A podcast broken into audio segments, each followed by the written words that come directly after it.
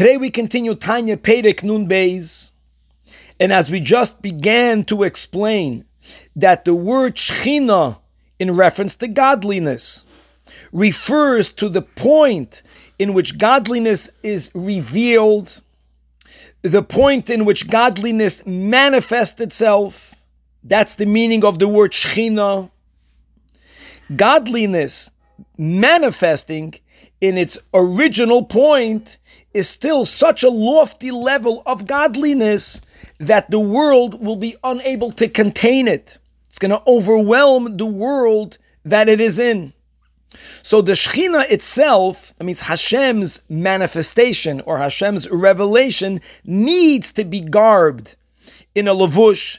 It has to be enclosed in a garment in order for that Shechina to be able to be properly received in the world that the Shechina is in. What is the lavush? What is the garment that Hashem uses in order to be malbish the Shechina, in order to garb the Shechina? Listen to this. This is the Torah. In other words, the Torah is the garment, and beginning with the Chabad of the Torah, with the Chachma Bina and Das of the Torah. This garbs, this holds within it Hashem's revelation. Now, Hashem's revelation is a lot more than only the, so to say, the Chachma, Bina, and Das of godliness. The divine manifestation in the Torah is even referring to a level that's transcending God's Chabad. And that would be called as God's will. God's will is revealed through the Torah.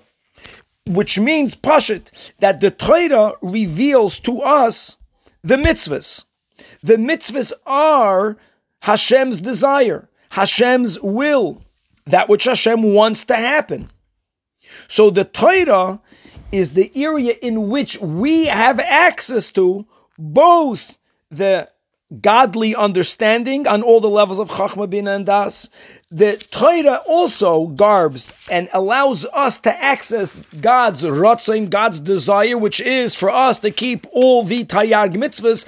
And indeed, the Torah explains in detail how are we to keep and to fulfill all of the mitzvahs, the positive and the negatives. Point B, this is the Nakud of today's shiur, is that when you speak about the Shechina, when Hashem begins to reveal itself, the Shechina itself needs a garment, and the garment of the Shechina is the Torah. A lot more to be continued.